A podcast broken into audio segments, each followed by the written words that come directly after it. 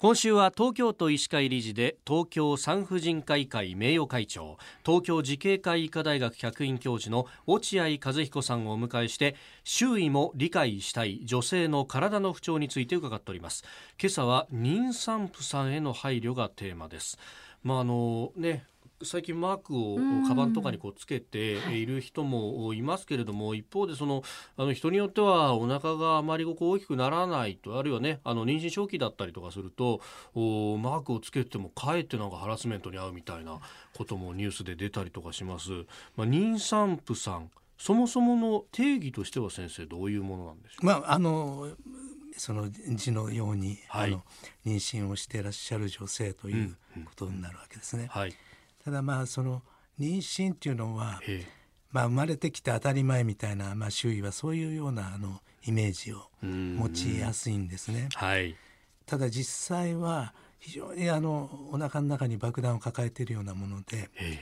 やはりその、えー、周囲を含めてその妊産婦さんへのその温かい配慮というのがこれは必要になってくるわけですし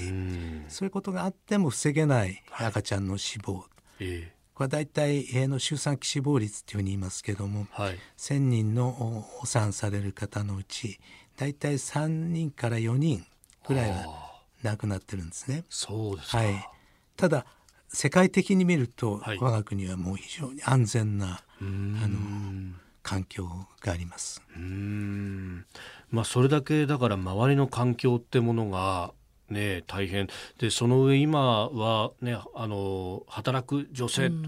多いわけでそうするとこれ周りの環境っていうのは相当影響するわけですよね。そうですね、まあ、今あの労働基準法っていう法律がございまして、えー、これではあの産前6週間、えー、から産後8週間、はい、これが産前産後の一応そのあの決められたあの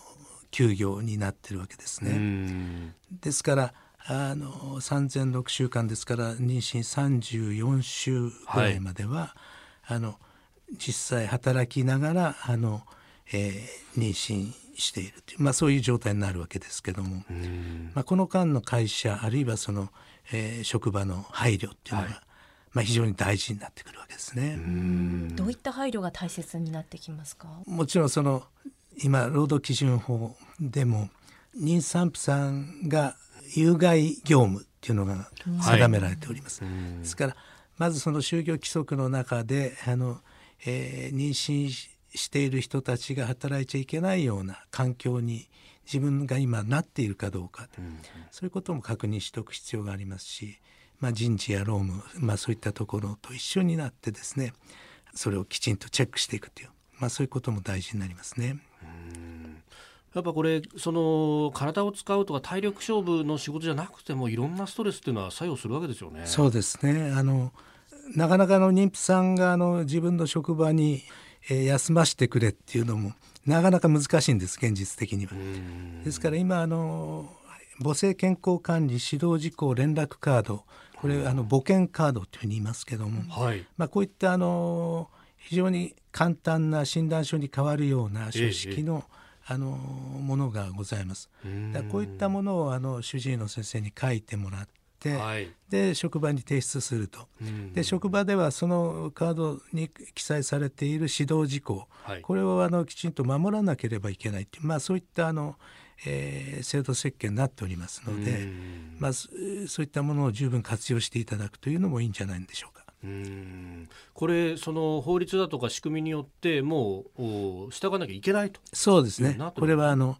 事業所はそれを、えー、遵守しなければいけないと。いうそういった枠組みになっております。まあ、こういうところも使ってなんとかねその周りの空気みたいなもので、うん、妊産婦さん自身が無理をするっていうのはこれ一番良くないわけですもんね。そうですね、うん